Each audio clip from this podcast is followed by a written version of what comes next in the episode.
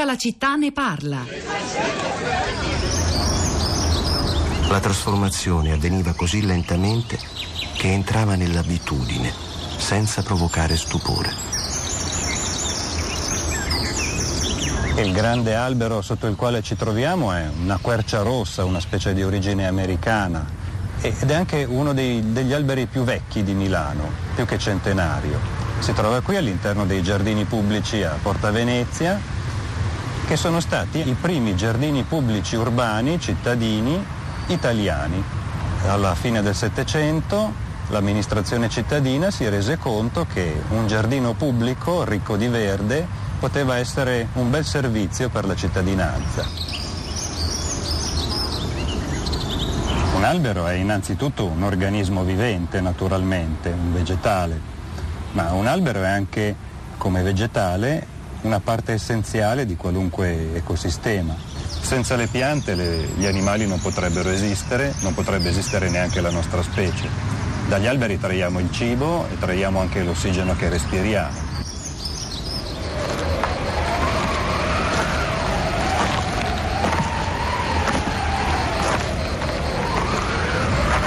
Ambiente spoglio, privo di vegetazione, il vento è sicuramente uno degli elementi dominanti dell'ambiente. Eh? Le piante proteggono il suolo dall'azione erosiva e asciugante del vento.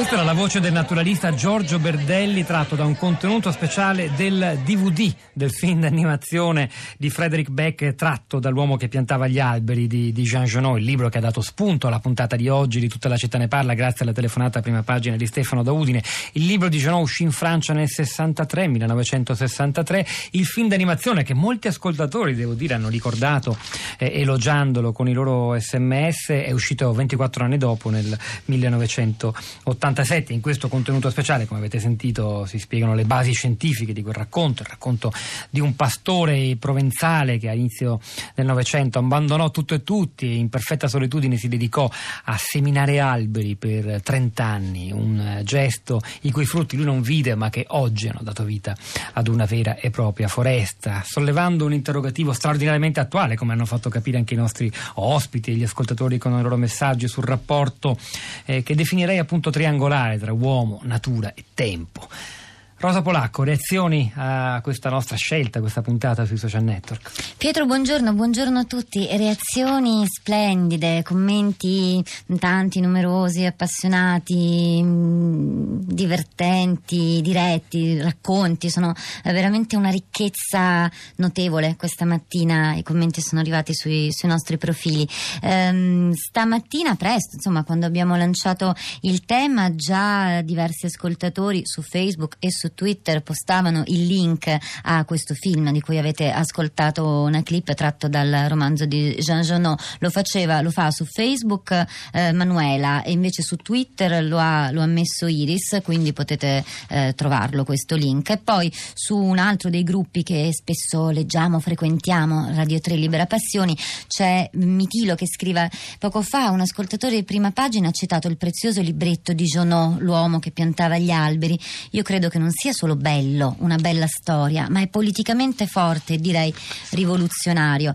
C'è un altro social network però che voglio eh, segnalare questa mattina, che frequentiamo poco, almeno radiofonicamente parlando, ma insomma che è Instagram, il, il luogo per eccellenza delle immagini. Su Instagram c'era un, qualche mese fa un progetto molto bello ehm, che si chiama Cedi la strada agli alberi, nel senso che questo è l'hashtag da uh, utilizzare e da seguire per trovare le foto e i post che corrispondono a, questa, a questo racconto. Ed era eh, un, un, concorso fotografico che partiva dal libro di poesie di Franco Arminio che si chiama appunto Cedi la strada agli alberi dove eh, tutti i frequentatori di questo social network interessati erano invitati a pubblicare foto del, degli alberi e della natura sul paesaggio in questa dinamica di eh, relazione eh, non sempre positiva ma a volte sì appunto riguardo all'occupazione dello spazio. Eh, poi c'è Graziano che scrive le antiche cronache parlano della Sardegna come un luogo in cui si poteva andare da un capo all'altro passando sugli alberi senza mai toccare terra. Oggi è un'isola quasi tutta gialla e c'è bisogno e come di alberi. C'è Teresa che dice Figlia di maresciallo della forestale, mi ricordo quando andavo con mio padre a piantare gli alberi e quanto ha fatto per spegnere gli incendi. Un giorno vidi un uomo completamente nero, solo il bianco degli occhi si vedeva e dalla voce che riconobbi mio padre.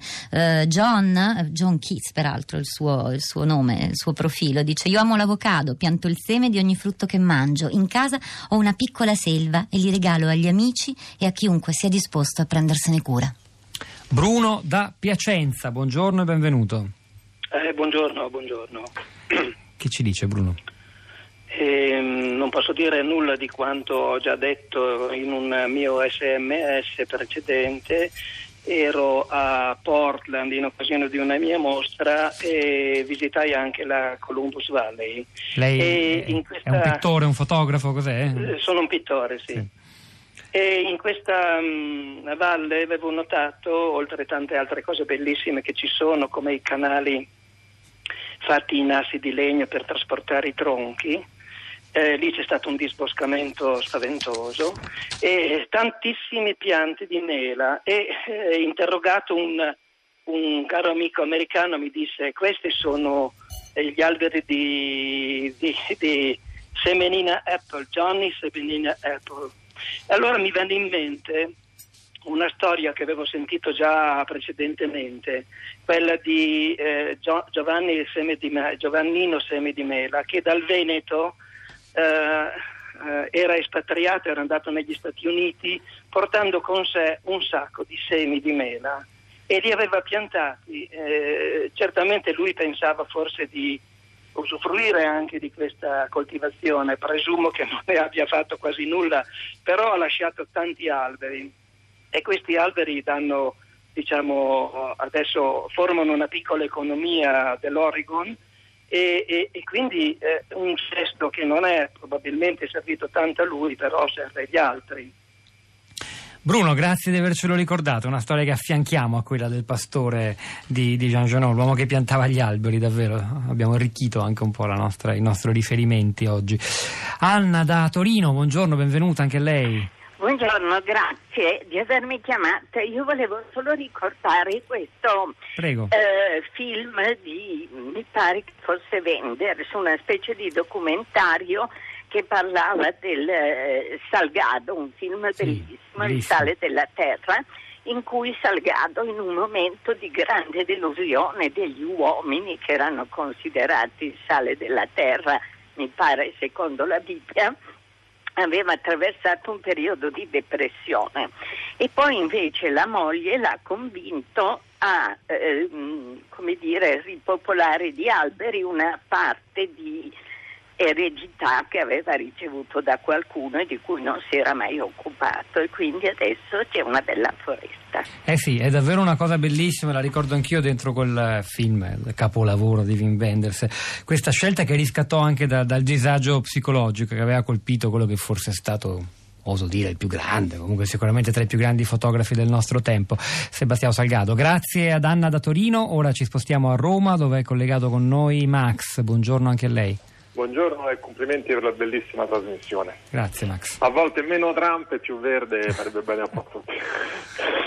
Allora, noi siamo una piccola Ollus, ci, ci occupiamo nel quindicesimo municipio di recuperare un po' di verde che è un po' abbandonato. Fra queste cose quello che facciamo è recuperiamo le piante abbandonate nei cassonetti, che molta gente al primo ramo secco piglia e lancia la pianta, lascia vicino ai cassonetti, lo recuperiamo, le, le facciamo rivivere.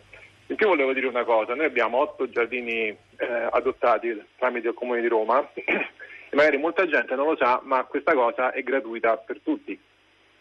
Quindi chi vuole adottare un giardino che è nell'elenco delle disponibilità del Comune di Roma lo può fare tranquillamente, gratuitamente, il personale è gentilissimo e collaborano per la per la manutenzione. Mi dica soltanto una cosa, Max, è emerso un po', lo diceva anche Luca Mercalli, che Beh. le persone come voi che si interessano a queste cose, sì, in effetti se ne interessano sempre di più. C'è però il rischio che la sensibilità ambientale, come quella del vostro progetto, rimanga dentro una nicchia. Lei ha questa sensazione che, per esempio, eh, più o meno romani col tempo che passa si interessino a queste storie? Sì, eh, questo è vero, ma io lo dico sempre, tante nicchie poi fanno una, una, cosa grande, nel senso alla fine di tutto non ci possiamo occupare. La nostra scelta diciamo, diciamo così, politica o strategica è quella proprio di lavorare sulla nicchia per poi poter magari propagare in questo caso proprio il seme del verde con tutti.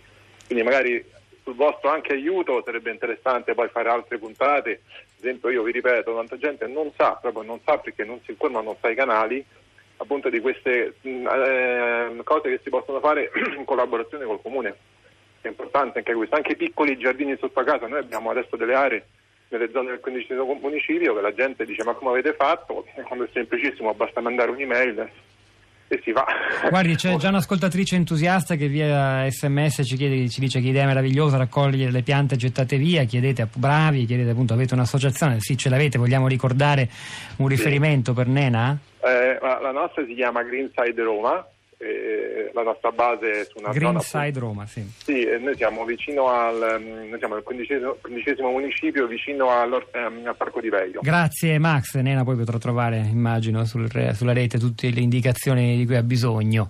Rosa, ritorno a te ai social network. E io torno su Facebook con Giulia, dice io penso che noi siamo parte della natura e che sia importante ricordarlo e ricordare che non ne siamo padroni, ma parte. Gli alberi sono creature come gli animali, come l'uomo, sanno durare nel tempo, oltre il tempo breve della nostra esistenza e per questo sono importanti ed è importante averne cura, ma talvolta noi li usiamo come decoro, li facciamo crescere in luoghi dove non ci sono condizioni adatte a loro, con radici soffocate dall'asfalto, con potature dettate non dalla cura cura per la loro salute, ma dall'esigenza di renderle compatibili con il traffico. Loro si ammalano e cadono. Eh, c'è Milvia anche che dice: Ricordo che quando facevo le elementari, più di 60 anni fa, ogni anno il 21 novembre festeggiavamo a scuola la festa degli alberi e forse non tutti gli anni, ma piantavamo nel cortile della scuola un alberello.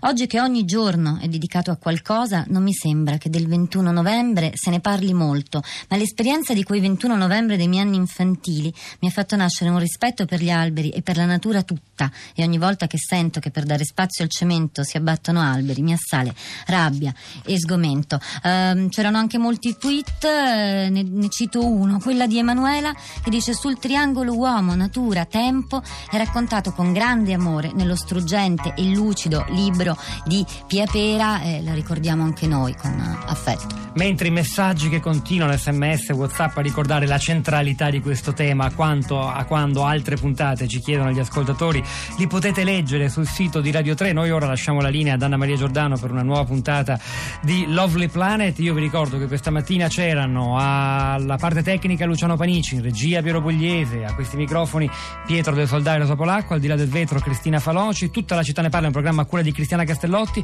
Insieme vi salutiamo vi diamo appuntamento domattina alle 10